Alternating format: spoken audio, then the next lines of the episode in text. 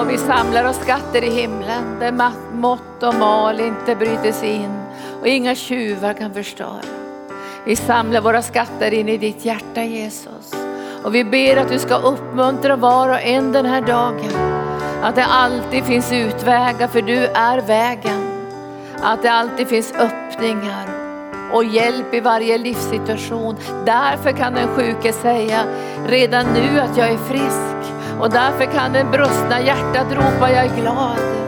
Och därför kan den, den som är svag ropa ut jag är stark för Herren är här.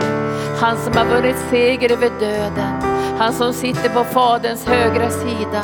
Han som har gjort alla sina fiender till en fotapall. Han är här. Och vi vill att du ska känna idag att vi älskar dig Jesus. Vi hyllar dig, vi tillber dig och vi ärar dig och vi önskar att den här platsen, arken, ska vara en uppenbarelseplats för ditt namn ditt hjärta och dina ögon.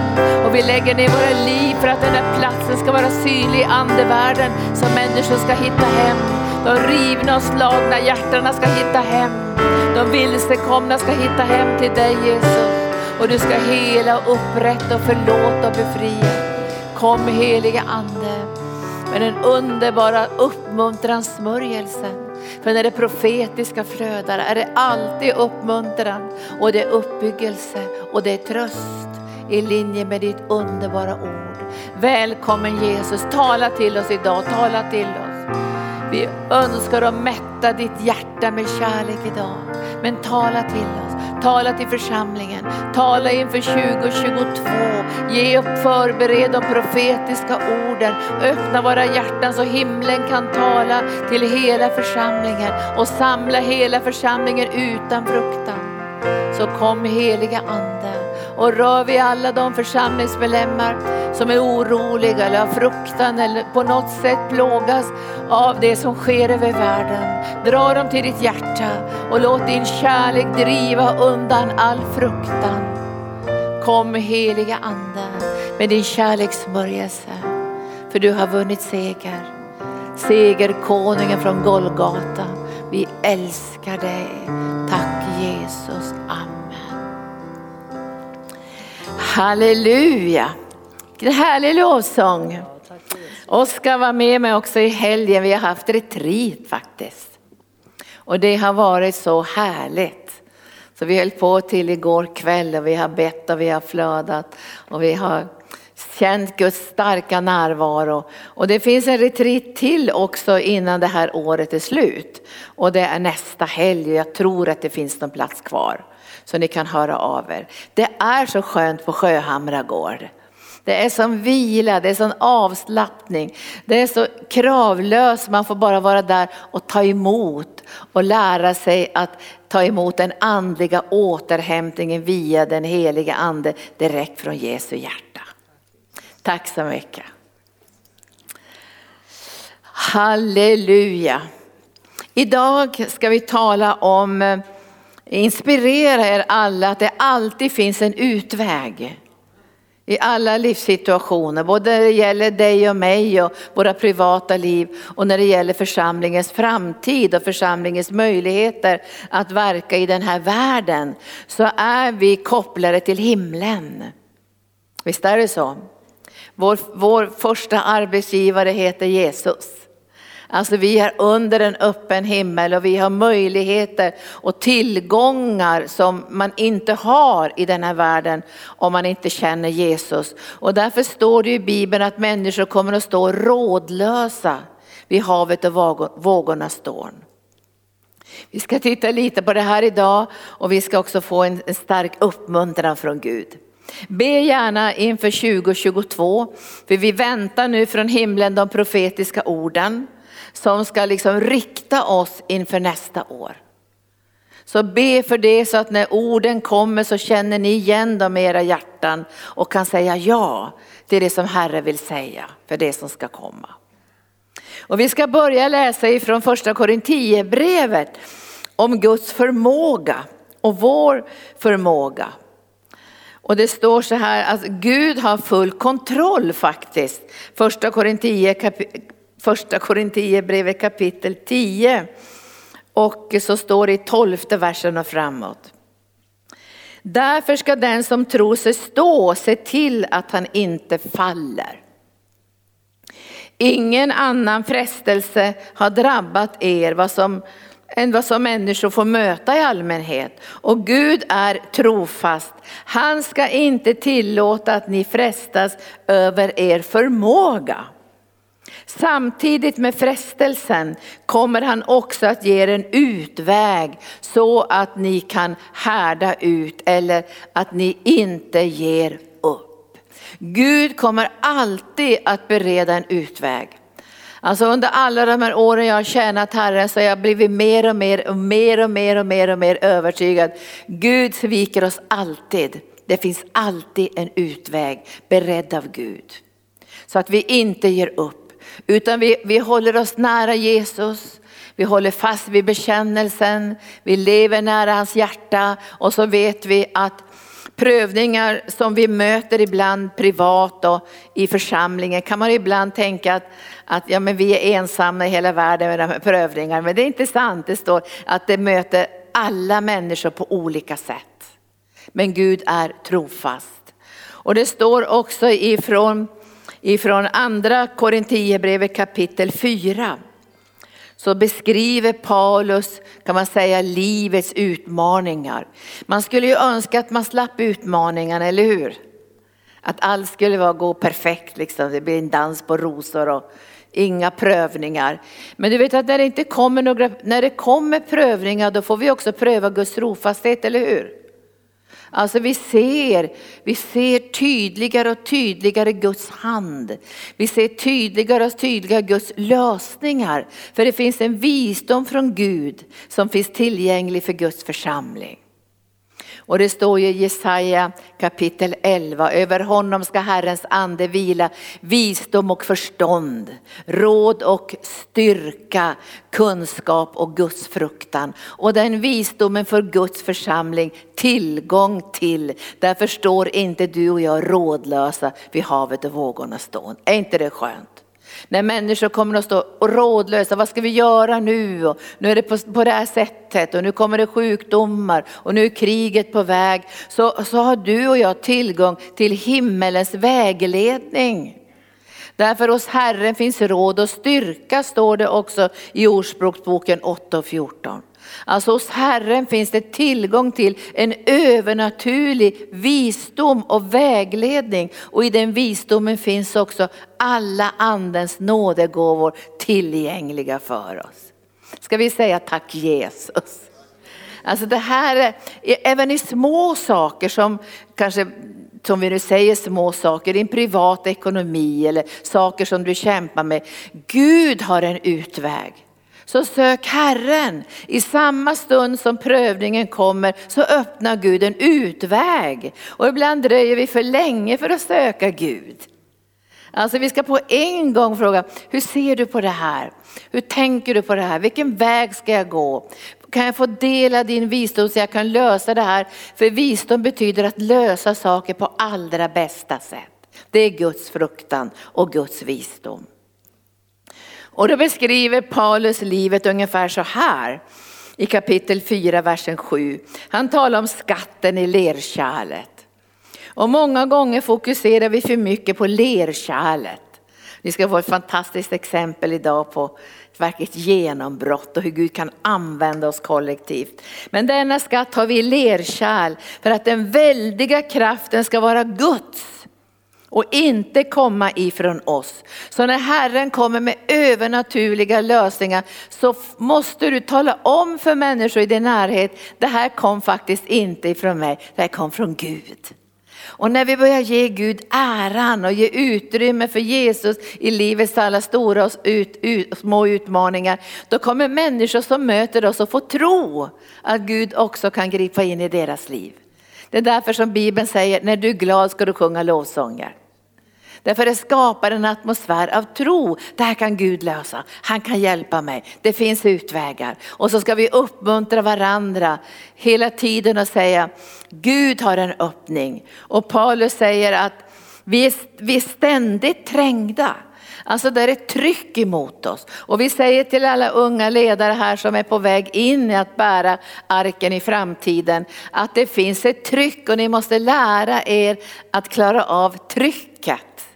Men man måste veta att när trycket kommer så säger Jesus så här, vi är ständigt trängda men vi är inte instängda. Visst är det bra? Alltså det är en väldig skillnad att vara trängd och vara instängd. Är man instängd så är det låst överallt, fönstren är låsta, dörren är låst. Men är man trängd, då finns det en väg ut. Och det är underbara för dig och mig att veta idag att vi har dörren med oss. Alltså vill Gud öppna en dörr för dig kan ingen demon i världen stänga den.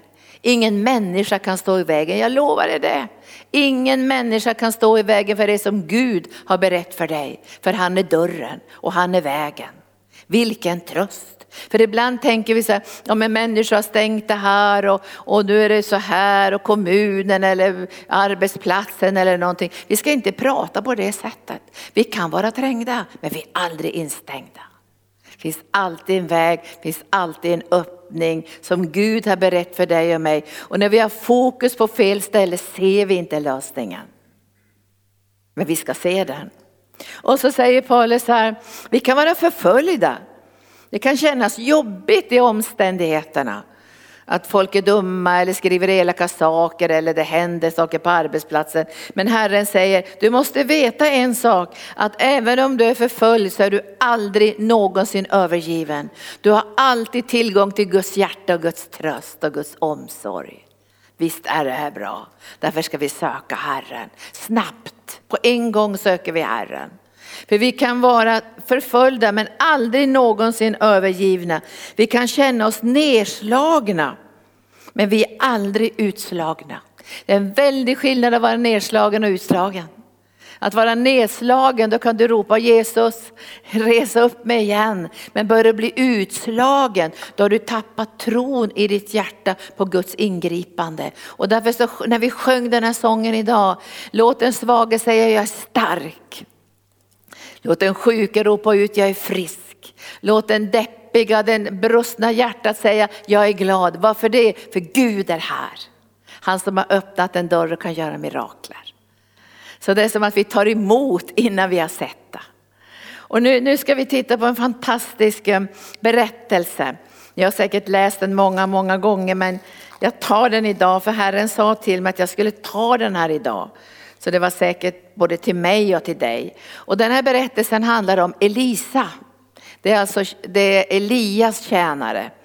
Och Elia har ju gått hem till Herren. Och i andra kungaboken kapitel 6 så står det att Elisa får smörjelse från Gud och retar upp fienden.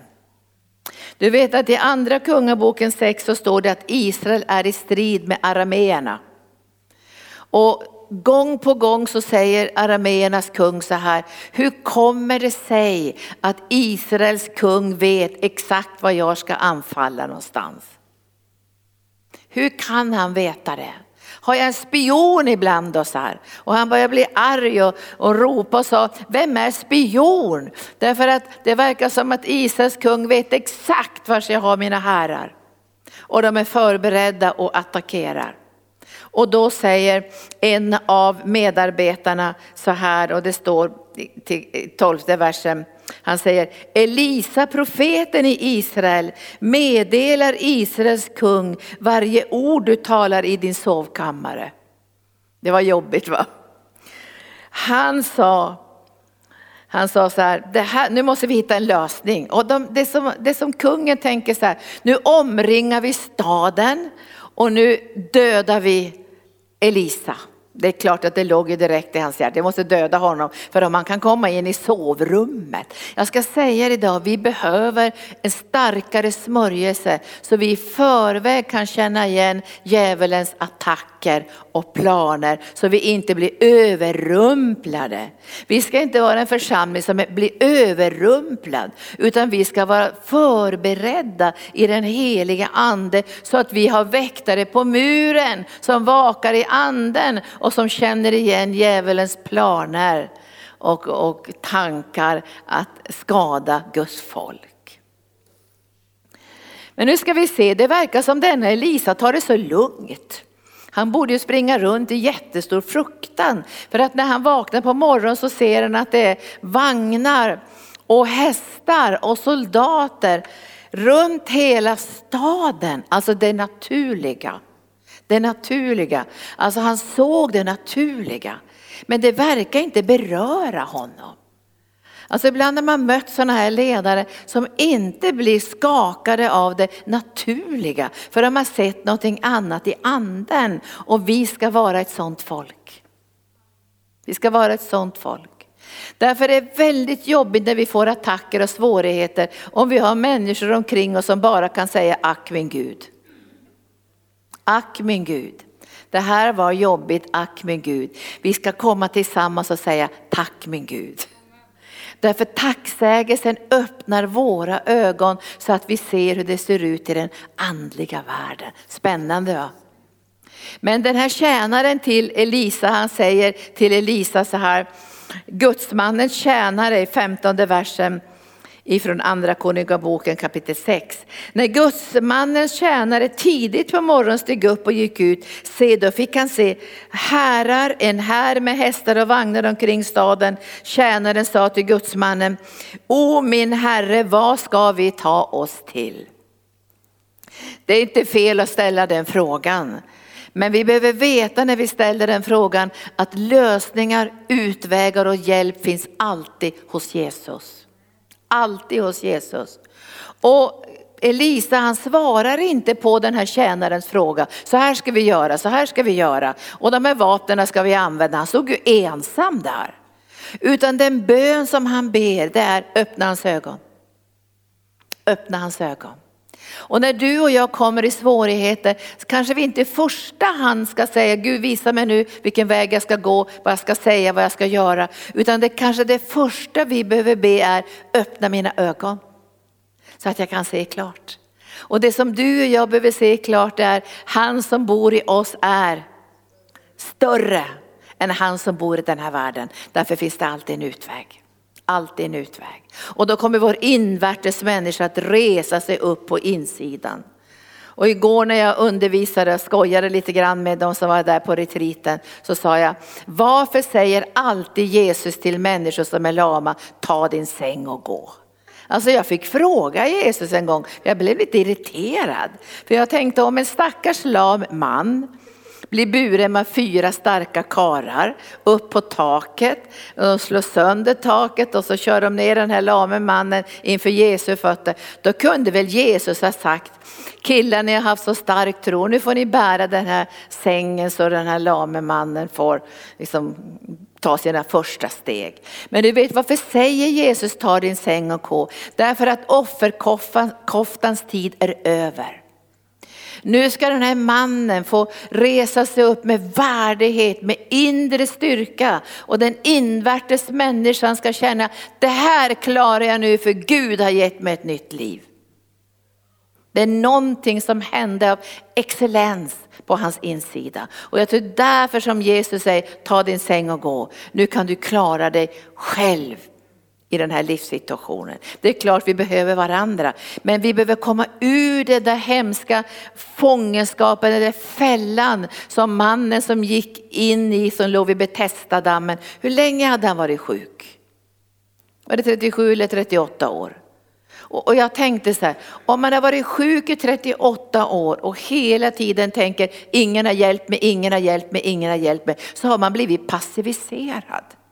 För att under 38 år hade han kunnat gå en centimeter, två centimeter, en halv meter och varit framme vid den där brunnen. Men han låg långt där borta och när Jesus frågar, vill du bli frisk? Då säger han, klart att han vill bli frisk men han har de här ursäkterna, ingen har hjälpt mig.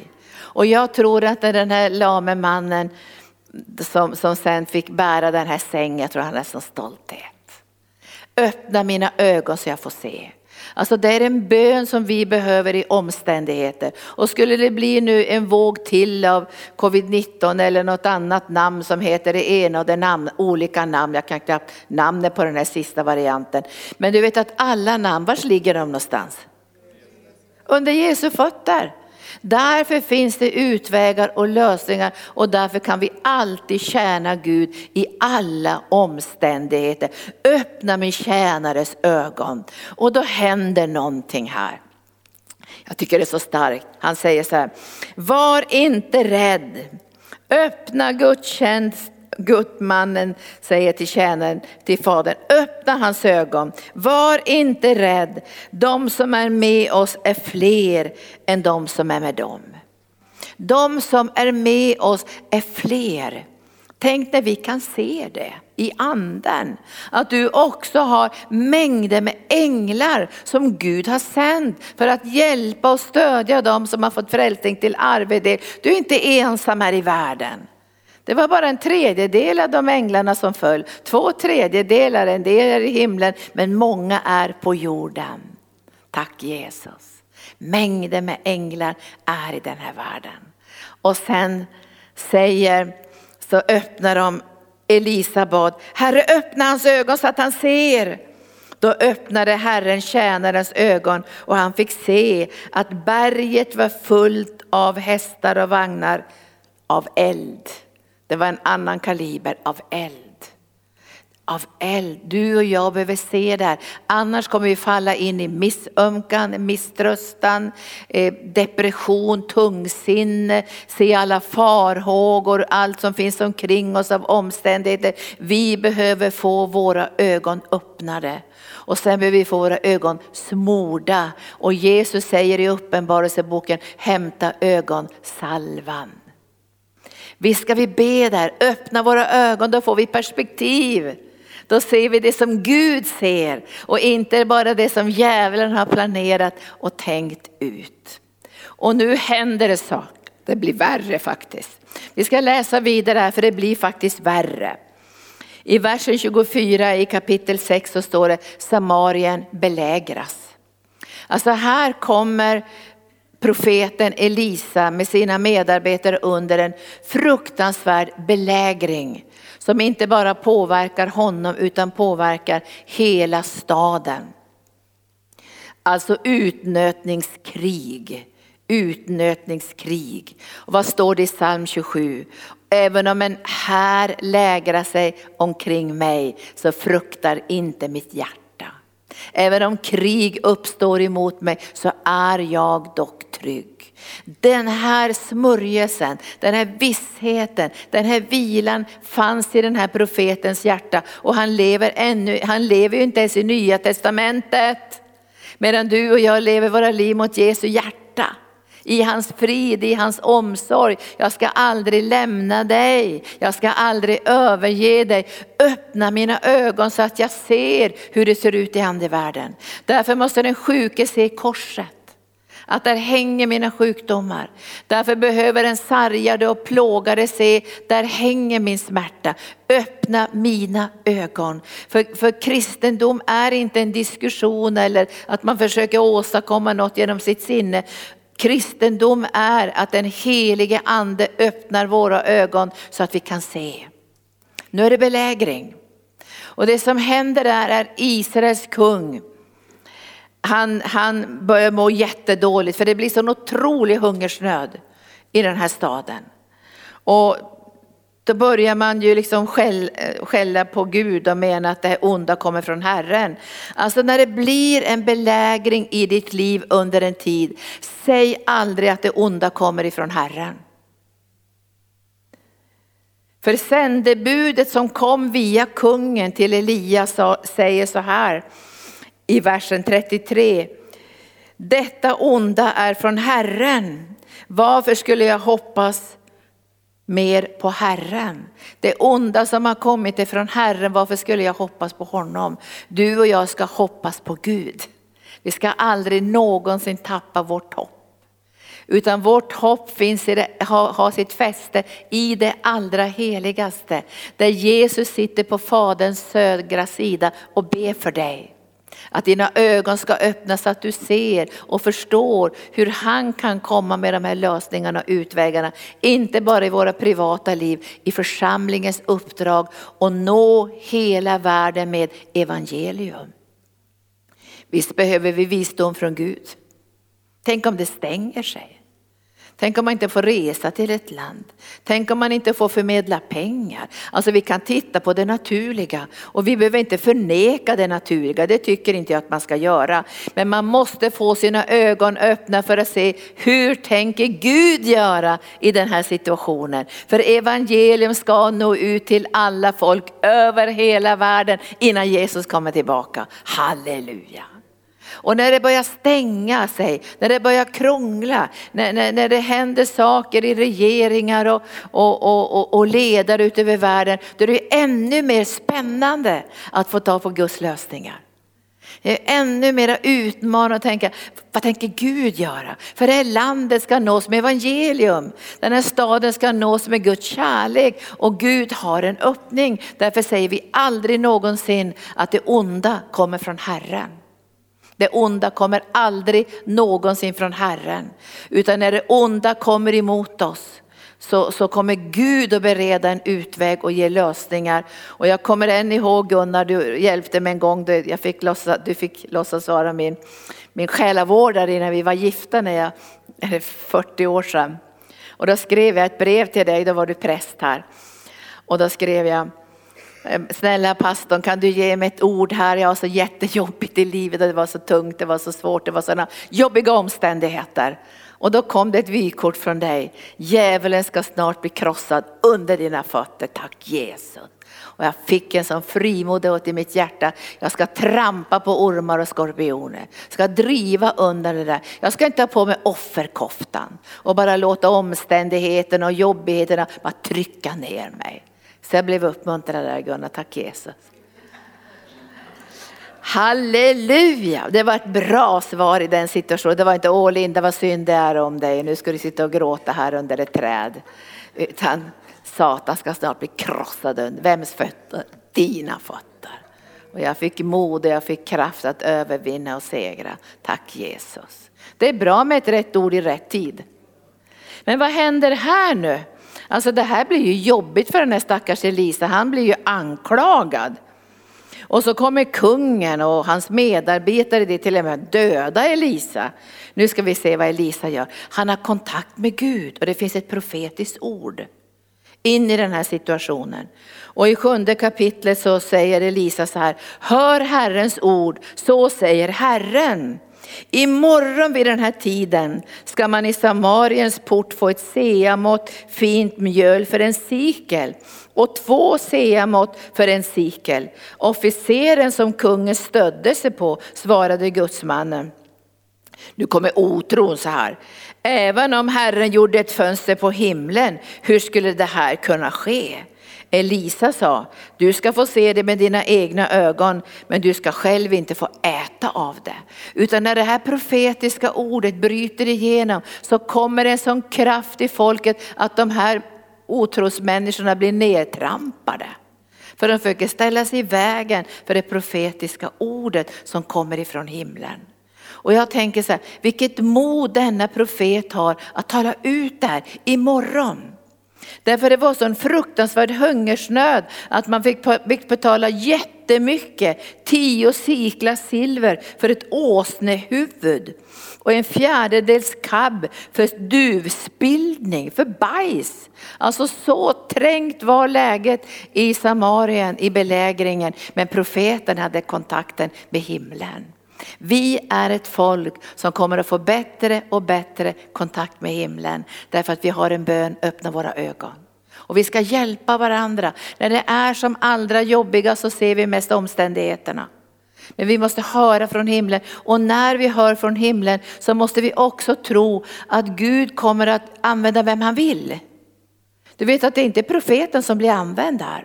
Han bara talar ut orden. Men vi är en kropp så att ibland talas orden ut från en kanal och så använder Gud en kanal som inte ens vi trodde skulle kunna bli använd.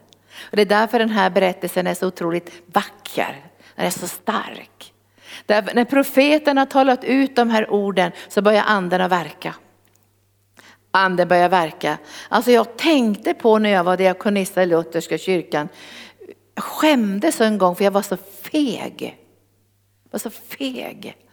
Det, det, var första gången det var ett sånt där förnyelsemöte i den kyrka jag jobbade och så var det en präst, vi skulle vi var ju så försiktiga, det var så försiktigt, oh, det var så, vi talade tungor och ingenting sånt där. Men den här prästen han, han, han fick för sig att Guds ande var över honom. Det var en präst från öarna. Så, så ställde han sig mitt i den här kyrkan och så skrek han i falsett i tungor. Och det lät ju som kom och hjälp men ingen kom. Och alla bara stirrade på den där skrikhalsen. Han skrek ju högt. Det bara ekade i den valven. Det var en stor kyrka. Och jag tänkte gode gud, kyrkoherden kommer ju bli arg efter det här. Och då kände jag bara hur anden gick så här. Över hela, inte till mig först, utan jag kände hur anden gick till olika personer som var karismatiker. Och jag kunde höra anden säga, kan du uttyda? Och alla sa nej. Och så kom anden nästan till sist på mig och sa Linda du kan uttyda. Du hörde väl vad jag sa för uppmuntrande ord. Även om prästen var lite nervös och skrek rakt ut i tungor så fanns det ett budskap från himlen. Men jag var så feg. Så jag sa nej, jag, jag, tror inte jag gör det Gud. Så sa djävulen så här till mig, ja du ska väl alltid låtsas vara något du. Du ska väl alltid prata du och stiga upp och mena att du är någonting. Så jag slogs ner både av djävulen och av min egen feghet. Så jag uttydde inte det här. Och det blev jättejobbigt för den här prästen efteråt. Och jag kommer ihåg kyrkoherden, han, var, han var på dåligt humör och så det här är inget bra sa han. Det här var det för konstig förnyelse. Här, när någon talar tungor ska det bli uttydning för det står det i Bibeln och så här. Och jag, och jag kände sån skam att jag var så feg. Så jag gick ner på mitt kontor och så böjde jag knä och sa förlåt mig Jesus för min feghet. Nästa gång du vill använda mig så är jag redo. Och jag tänkte nu måste jag gå och be om förlåtelse. Så jag gick till kyrkoherden först och sa det är jag som var feg. Och sen sa jag till den där prästen som hade skrikit i falsett. Jag fick uttydningen och så berättade jag för honom vad det var för uttydning. Och flera år efteråt hörde jag, alltså när han hade predikat i olika kyrkor, jag, jag, jag, jag talade inte i tungor fel, jag var lite nervös och så här, men det var en olydig diakonissa som inte vågade uttyda. Så han fick som en slags upprättelse i det där. Men, men jag kände den där, Gud jag vill vara redo. Och i den här situationen tar inte Gud Elisas bästa vänner, starka profetröster. Han går ut och letar, finns det några misslyckade typer här som jag kan använda? Som kanske inte ens säger nej därför att de är så nedgångna så att vad, vad Gud än säger till dem så går de väl. Och så tror jag anden gick ut och tittade där runt stadsportarna och vad hittade de för folk där? Det står att där satt det fyra spetälska män. Det kanske inte, man tänker hur jobbar Gud i det kollektiva? Alltså han söker efter människor som är villiga att gå. Vi sitter liksom ihop i det här. En profetröst kommer och säger Imorgon kommer alla få mat så det räcker. Sen finns otrosrösten, det kommer aldrig att gå. Om så Gud öppnar himmelens fönster. Och jag ska säga det idag, himmelens fönster är redan öppet. Så Gud kommer inte öppna något himlens fönster, det är redan öppet.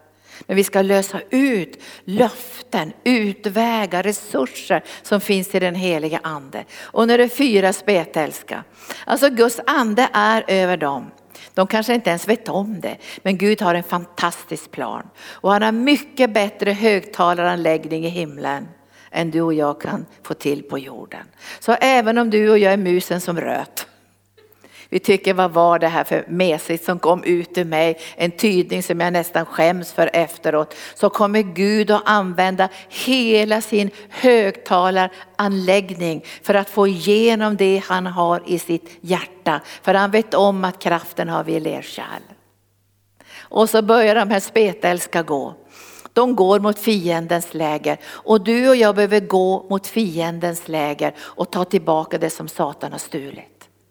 Alltså vi måste få den tron i vårt hjärta. Vi kanske inte klarar det här i egen kraft men Guds ande är med oss och vi kommer att gensvara och vara en kanal från Gud. Och de här spetälska stapplar ju fram där mot fiendens läger och så står det så här, de, de har knappt någon tro ens. Men när de kommer till utkanten av lägret då fanns det inte en människa där. För Herren hade nämligen låtit det höras ett dån av vagnar och hästar. Kommer ni ihåg vad tjänaren såg? Vagnar och hästar. Det var den kraften från vagnar och hästar som redan fanns där och som Elisa kände till redan. Och han visste att nu dröjer det inte längre förrän den himmelska Herren kommer att sätta sig i rörelse. Och det blir en sån kraft full så att säga, manifestation i anden att de här fiendefolken tror att Israels, Israels folk eller, eller kungen och alla de där har fått en massa hjälp från andra länder och de bara rusar iväg. De bara rusar iväg därför Gud har satt på högtalaranläggningen. Och hur kunde han göra det? Jo därför att Elisa mitt under belägret höll fast vid det han hade sett. Och Elisas tjänare höll fast vid vad han hade sett. De släppte inte taget, det blev värre. Och en gång så var det en person som sa till mig så här efter förbön, Linda sa han så här, när jag bett för dig så kommer det bli värre först sa han, men sen blir det bättre. Och det här ser vi, det blev värre. Men han höll fast vid det här, han som är med oss är större än han som är emot oss. Och så hade han sett tillsammans med tjänaren alla de här vagnarna och hästarna av eld och det var de som kom i rörelse. Även om de spetälska stapplade fram mot fiendens läger så var Gud där med sin kraft. Och det står att dagen därpå så var det bara ett flöde. Alla fick sina behov mötta. Det bara flödade in i människors liv.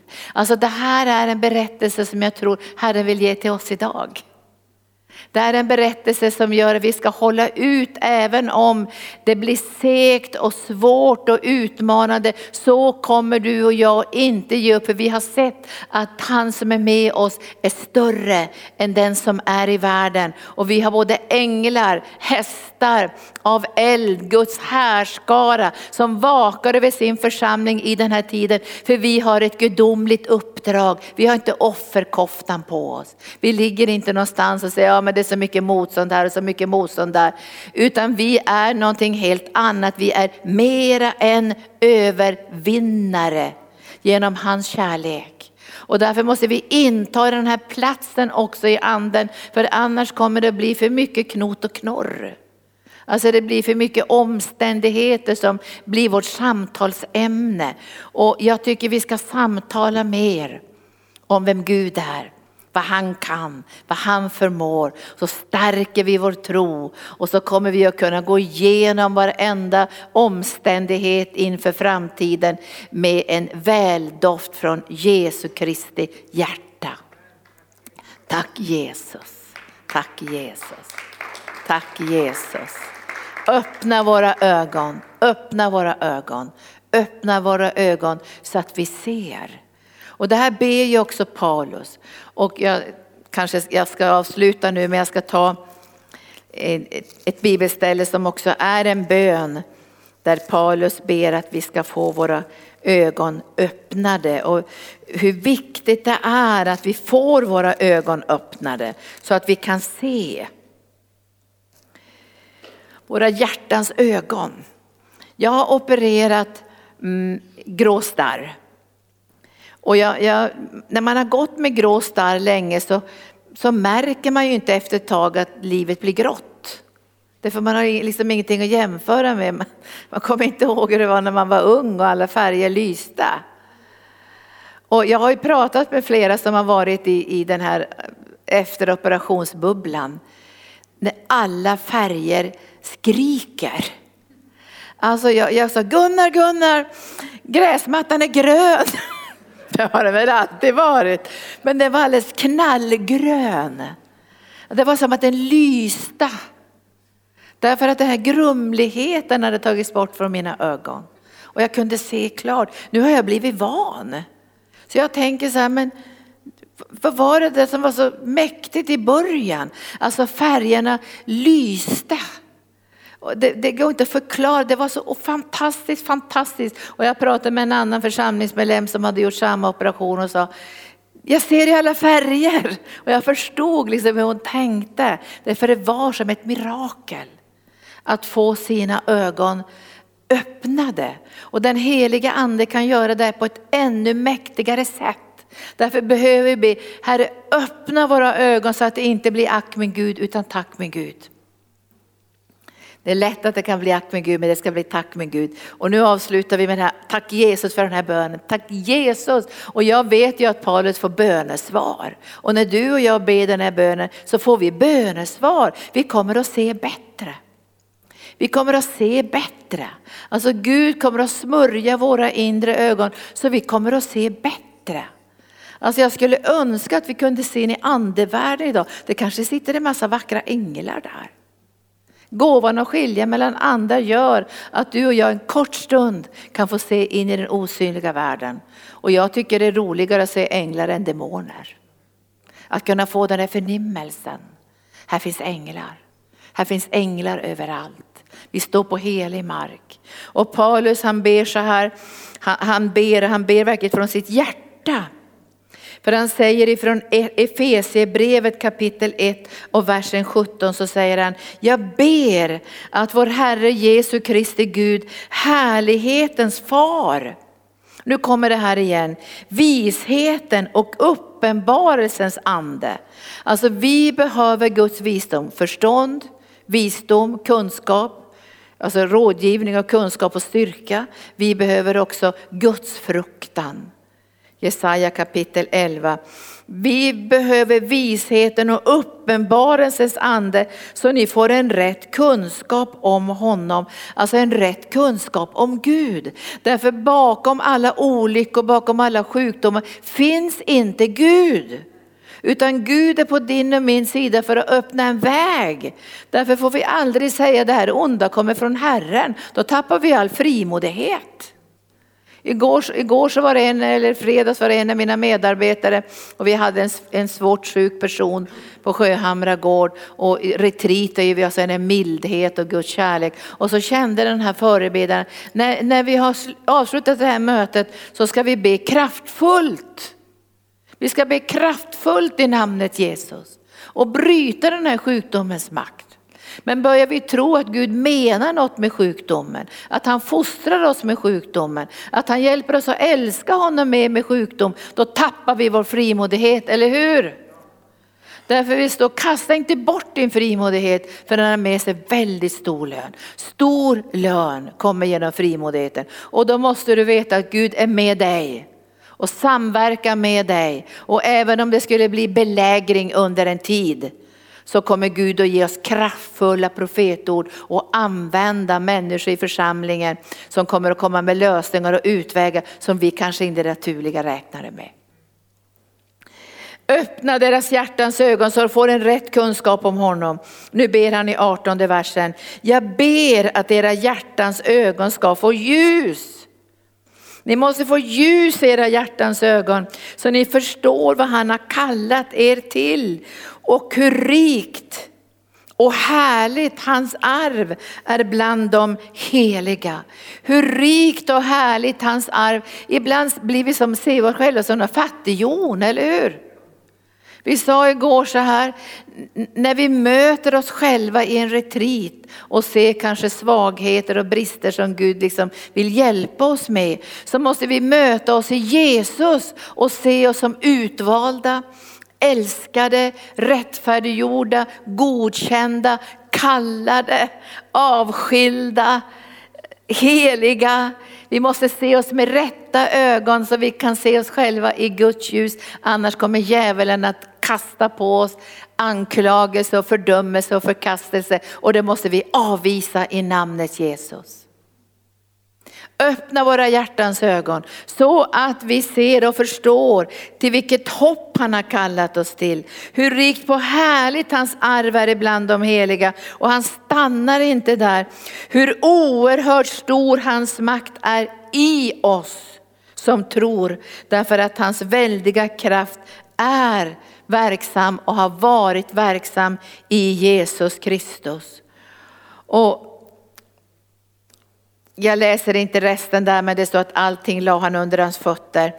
Men jag läser ifrån, vi fortsätter och läser bara lite, lite mera också ifrån Efesiebrevet och då läser vi kapitel 3 Det är också en bön från Paulus, men jag läser 3 och 20. Det här är så fantastiskt att tänka, Gud kan göra mer än våra tankar. Alltså ibland tänker jag ut som ledare, så där, vi har många ledare i arken, så här kan vi lösa det. Men många gånger är det för lågt, det är för svagt, det är för bristfälligt. Vi måste få tag på Guds kraft och Guds lösningar och Guds utvägar och göra oss beroende av Gud med den här bönen, öppna mina ögon, öppna mina ögon, öppna mina ögon. Och nu står det i 20 versen. Han som kan göra långt mycket mer än allt vi ber eller tänker. Allt som vi kan bedja och när vi börjar be så ber vi fantastiska saker och vi försöker ha höga böner. Och, och allt som vi tänker att Gud ska göra och så säger Herren, jag kan göra långt mycket mer genom att min kraft är verksam i er. Min kraft är verksam i oss. Och jag tror att Elisa som ännu inte var i det nya förbundet visste om det här. Guds kraft var verksam genom honom. Den profetiska smörjelsen. Han hade förmåga att se tillsammans med Gud. Och jag tycker det ska bli jätteroligt en dag att få sitta och prata med Elisa. Och dricka kaffe med honom där i de himmelska salarna.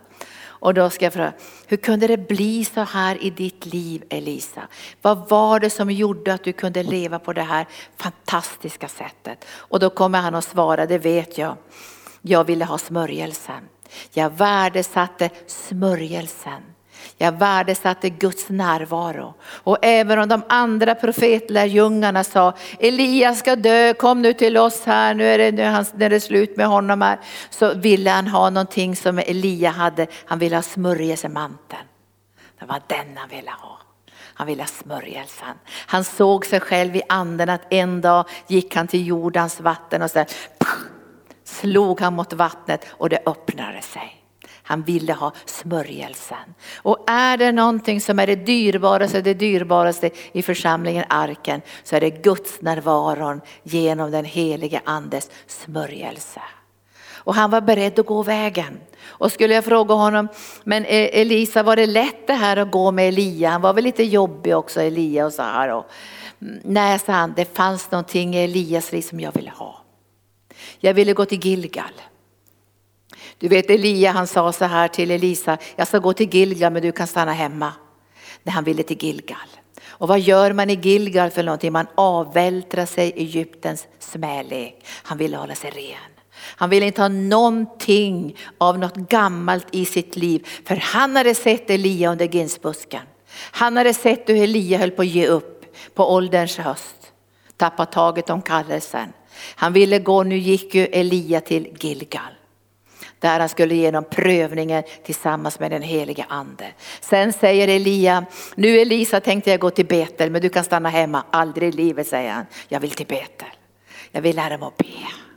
Jag vill lära mig att be som du ber. Och sen säger Elisa till honom, nej men nu, nu ska vi gå, nu går jag till Jeriko här och lär mig, jag ska kriga lite grann men du kan vara hemma, aldrig i livet. Utan jag följer med Elia för jag vill lära mig att kriga och bryta igenom. Och sen säger Elia, nu Elisa tänker jag gå till jordens vatten. Då hänger jag på. Så vi ser här den här vägen som Elisa går i kärlek till Gud, i kärlek till smörjelsen, med bön i sitt hjärta och hur han får vara med och rädda ett helt folk. Tack Jesus. Nu ska vi be lovsångarna komma upp. Och min bön idag för mig själv och för hela församlingen Arken och för alla våra partner är öppna våra ögon. Vet ni våra vänner i Vitryssland, de står också rådlösa. Men de är, inte, de är inte rådlösa på det sättet, de är kanske lite rådvilla, men de är aldrig rådlösa. Därför de har tillgång till Gud. Och vi måste hjälpa också våra partner över världen. Hur upprätthåller vi vårt arbete? Hur kan vi få in pengar? Hur kan vi hjälpa människor? Var går vägarna? Och vi behöver få ta på Guds vägar. Vi, vi känner inte för att stå här och pressa er. Och pressa er att, på den sista blodsdroppen. Utan vi önskar att ni ska få era ögon öppnade på insidan så att ni ser att ni är rika i den helige ande. Därför rikedomen tillhör Jesus och att ni har fått smörja att kunna lösa ut ekonomiska mirakler. Men vi måste få våra ögon öppnade. Visst är det så? För annars ser vi bara begränsningar, begränsningar, begränsningarna. Jag vet inte varför jag tar det här idag. Men vi har den här bönen, visst har vi det. Och vi ska hjälpa varandra. Och även om vi säger till varandra ack, ack istället för tack. Det blir så ibland, ack hur ska det gå, ack hur ska det gå. Så får vi hjälpa varandra, öppna hennes ögon, öppna mina ögon, öppna ledarens ögon så att de kan se vad Gud har i den osynliga världen. Då kan vi kalla på det som ännu inte syns så som det fanns. Halleluja, vi kan kalla på det. Så händer det något i andevärlden. Tack Jesus. Mm. Och det ska bli kul att träffa de spetälska också för de måste ju ha fått en glädjefnatt. För det står att de, de tog och gömde saker och grävde ner grejer och de blev väl rika på stunden men sen säger de spetälska, nej nu får vi sluta med det här säger de, nu måste vi in i staden och berätta vad som har skett. För om vi väntar för länge så blir det här fel. Vi måste berätta för de andra att nu har himlen öppnat sig och nu kan människor få sina behov mötta. Tack Jesus. Så vi ber den här bönen att vi ska få våra ögon öppna till det hopp vi har blivit kallade till, det arv som vi har fått, den kraft som är verksam i oss. Och vi tänker inte ha offerkoftan på oss och bara ligga och klaga någonstans utan vi ska resa oss upp med den invärtes människan och inta vår plats och vi ska kunna ta vår säng också. Därför vi vet att vi har fått en övernaturlig smörjelse tillsammans. Och vi tackar dig Gud för den svagaste länken kan bli den starkaste när den är lydig dig, när den gensvarar i sin svaghet. Då kommer hästarna och vagnarna av eld i rörelse och hela himlen jublar när någon vågar säga sitt ja. Och då vet vi Herre att den här andens högtalaranläggning, den övertrumfar djävulens ondskefulla otro och mörker och tvivel och sorg och mörker. Tack Jesus. Nu ber vi här, ratto sicker och to atro säger det. Och vi bara ber här nu att vi ska få våra ögon öppnade. Visst gör vi det? Ska ha våra ögon öppnade. Och ni som är förebedjare idag, kom fram om ni har kunskapens ord. För det finns säkert syskon här som har grumlig syn. Det har varit jobbigt under en längre tid. Och det står i psalm 27 de här orden att om en här lägrar sig emot mig så fruktar inte mitt hjärta. Utan, utan Gud ska hjälpa mig. Vi behöver få våra ögon öppnade. Utnötningskrig är det svåraste. Och då måste vi ligga i Herrens skyttegrav och bara komma nära hans hjärta och låta pilarna flyga över vårt huvud innan vi går upp i kriget igen. Så vi behöver be för varandra. Tack Jesus. Sjung en sång och så förbereder vi oss för det här. För nu ska vi be det här på allvar. För det kommer att komma en profetisk smörjelse in i församlingen Arkan. Så det ska inte vara att en eller två profeterar utan vi ska se tillsammans. Få uppmuntra varandra och förundra oss över vilka vägar Gud använder in i människors liv. Tack Jesus.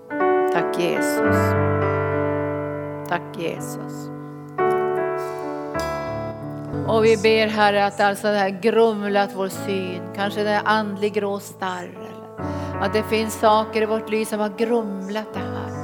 Så ber vi nu heliga Ande bara rensa undan det. Rensa undan det i våra liv och i församlingen. Och nu lyfter jag också andra församlingar. Att vi ska få bort den här grumlade synen, att vi ska kunna få den här oljan som du har som smörjer våra ögon med höghelig olja. För det som vi vill se det är dig Jesus. Så vi kan följa dig och gå i dina fotspår och få tag på dina lösningar och utvägar. Och den hjälp som kommer från Herren som har skapat himmel och jord. För vi vet här att inga sjukdomar, inget krig och inga Ingen andra omständigheter ska kunna hindra dig Jesus och nå ut till människor med evangeliet. Och vi ställer oss till ditt förfogande Jesus. Även om vi känner oss svaga som de spetälska som stapplar fram i sin svaghet. Så vet vi att vi har kraften i lerkärl. För den översvinnliga kraften ska ändå inte komma ifrån oss utan den ska komma ifrån dig. Så smörj våra ögon nu Jesus, smörj våra inre ögon så vi kan se, så vi kan ta emot profetiska ord som ska komma också för nästa år och nästa år Gud, som ska hjälpa oss och leda oss också genom ordet och anden. Så vi får frimodighet att ge vårt ja till dig Herre, trots omständigheterna. Så kom heliga Ande, kom heliga Ande, kom heliga Ande. Och jag ser några här som ser mig nu på kanal 10. Du var på väg att ge upp. Men Herren talar till dig idag, ge inte upp. Herrens ande säger att de löften som Gud har gett i Jesus Kristus, de löftena är fasta. De löftena kan aldrig skaka. De löftena kan aldrig gå förlorade. Så Herren säger, håll oryggligt fast vid hoppets bekännelse. För han som har gett dig löftet, han är trofast och han har gjutit in sin kärlek i ditt hjärta. Du är inte ensam, Jesus är här och nu kommer han profetiskt att tala in i ditt liv och säga, jag ska hjälpa dig. Lyssna mitt älskade barn, lyssna mitt älskade barn. För jag har råd och jag har utvägar och jag har vägledning och jag har kraft att hjälpa dig. Bli stilla mitt barn, bli stilla mitt barn. Ge inte upp, ge inte upp. Håll dig nära mig, för lösningen är nära. Och jag ser i anden Sikoria Santia, jag ser i anden det är ljus i din tunnel, det är ljus i din tunnel, det är ljus i din tunnel. Och snart är du igenom, så talar Herrens ande. Tack Jesus. Jag ser också någon som, som eh, sträcker sig ut mot det som kommer och det är något jättegott och du ser långt där framme. Du är som på en klippa och det är så vackert men det är så långt bort och du är inte där ännu. Men Gud vill att du ska hålla ut och ha tålamod för att just nu så är det ett stup där du är. Alltså du kan inte gå ut där för det är inte där ännu vägen till det här fantastiska som ligger framför dig. Så att jag bara ber i Jesu namn att att du ger kraft Herre till den här människan eller de här personerna som känner så. I Jesu Kristi namn, jag tackar dig Fader för att det är du som leder vägen fram och det är du som bygger vägen Herre. På klippan Jesus, alltså du är grundad på klippan Jesus. Men du behöver vänta för att det kommer. Och det här vackra det är från Gud och du ska inte bli modig eller, eller vara ledsen för, eller tro att det inte kommer hända. Utan det kommer hända, det är det där vackra, det ligger där framför. Men, men ta det i Guds takt för han går med dig. Tack Jesus. Det bryter igenom säger Herrens ande och ta profeten Elia som ett vittne. För han hade fått ett löfte från Gud att det skulle regna.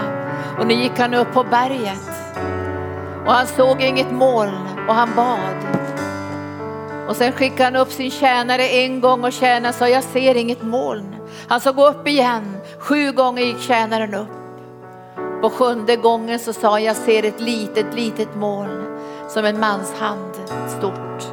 Då förstod Elia att regnet var på väg och han fick kraft i sina ben och han sprang framför kungens vagn ända till Gisrael. Ge inte upp. Det kan se ut som att bönesvaret inte kommer, men Elia böjde sina knän och han satte sig ner nästan i födsloställning för han visste att vad Gud hade lovat, det var han också mäktig att hålla och det kom så mycket regn att det landet blev vattnat. Ge inte upp. Herren talar till dig. Det är någon som har en, en sjukdom som inte har blivit helad på många, många, många år. Men Herren frågar dig så här, vill du bli frisk? Det är klart att jag vill bli frisk. Men Herren lägger den här viljan i din ande så att din invärtes människa kan resa sig upp just nu och säga nej, jag tar inte längre emot den här sjukdomen. Den ska inte styra mitt liv längre och definiera vem jag är. För jag är en ny skapelse i Jesus Kristus och din invärtes människa reser sig upp nu. Den reser sig upp nu. Den reser sig upp nu i frimodighet och intar din plats. Rehobot, Rehobot, Rehobot. Herren säger till dig, ditt liv har varit trängt på alla sidor, men nu ska det bli utrymme och Rehobot betyder utrymme till Israel. Kom helige Ande. Halleluja. Nu talar jag till dig som är här. Jag vet att du finns här och du har omständigheter som är svåra. Som du, du känner att du, du orkar inte gå igenom.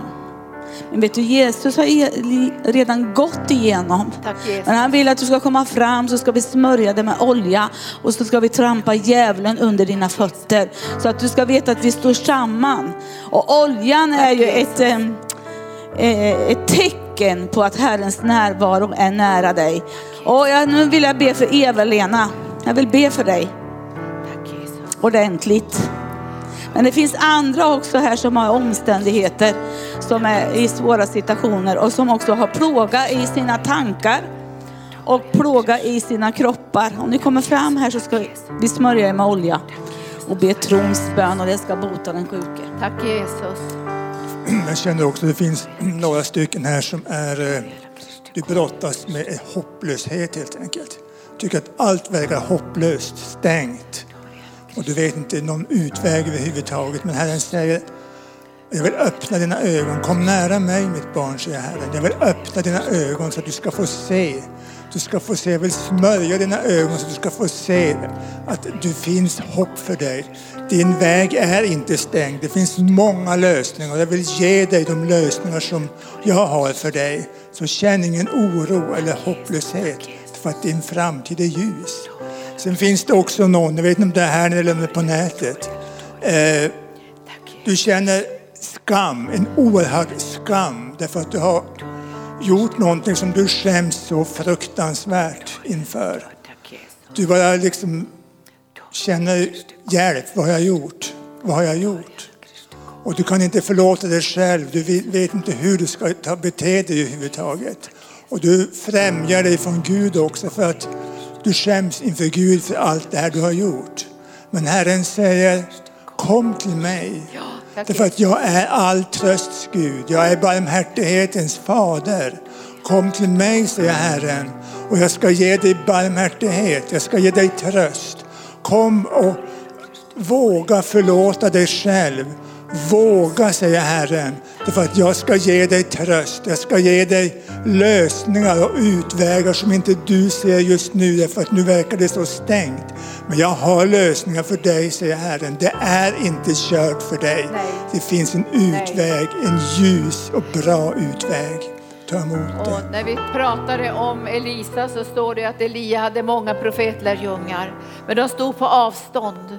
Och jag ser i anden att det är några av er här som står liksom på avstånd. Och det har skett saker som gör att du har dragit dig undan också lite grann från församlingslivet.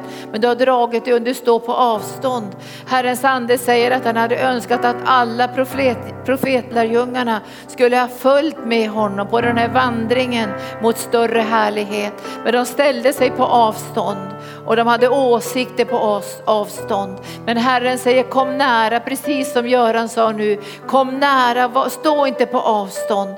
Och är det så att du behöver förlåta människor så förlåt dem. Men kom, kom nära Herren, för när du är nära Herren så kommer du också komma närmare människor och få större empati och barmhärtighet. För människor är många gånger svaga. Men Herren säger till dig att du har ett pansar av rättfärdighet över ditt hjärta som beskyddar relationen. Så du blir inte så känslig längre i mötet med människor, inte så lättsårad heller. Så säger Herrens ande. Nu kan ni vara med oss här på kanal 10. Vi kommer att avsluta ganska snart. Men, men ni är med oss en stund till och så nu ska vi gå fram på förbön och så kommer du fram med oss också i tro och så tar du emot visdom för det är flera som behöver visdom. Hur ska jag göra i den ekonomiska situationen? Hur ska jag göra med den här medicinen? Hur ska jag göra med den här relationen? Det finns en övernaturlig visdom från den helige ande som förmedlas med mycket, mycket, mycket stor kärlek. Och har du brustit i visdom så säger Herren till dig idag att du ska få ny visdom utan hårda ord. Så talar Jesus till dig idag. Ni som är hemgruppsledare, ni får gärna komma också och vara med oss som förebedjare. Tack Jesus. Nu bara tar vi emot från Herren. Det är Herren som ska göra det här i era liv nu. Och nu trampar vi sjukdomen under våra fötter. Kom helige Ande, varje omständighet ska böja sig. Böja sig, böja sig, böja sig, böja sig, böja sig. Böj dig i namnet Jesus. Böj dig i namnet Jesus. Böj dig, aprosikojo patistri kotoria. Ora sentoria, kentoria sente, liqua seidio, estro coria. Åh, vi prisar dig, tack Jesus. Du kan fortsätta profetera om du vill. Coria la bendolo, soria la keidia. Coria la bendolo, soria la keidia.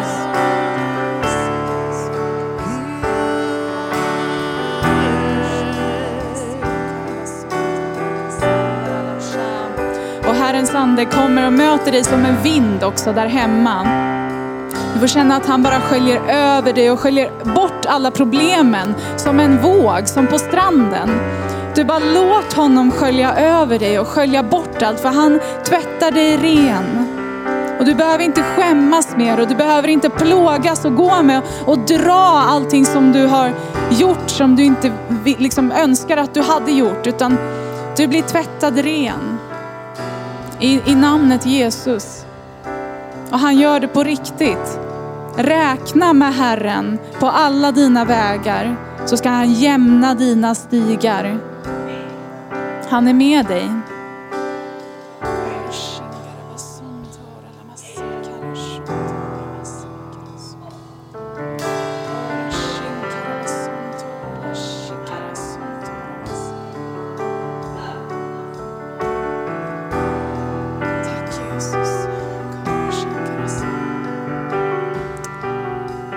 Så vi kommer vara i sändning för kanal 10 fem minuter till.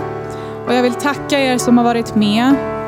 Det betyder mycket för oss att du är med oss även om du inte är här just i, på plats. Men Gud välsigne dig och jag bara ber att allting som du har fått idag ska bara växa djupare.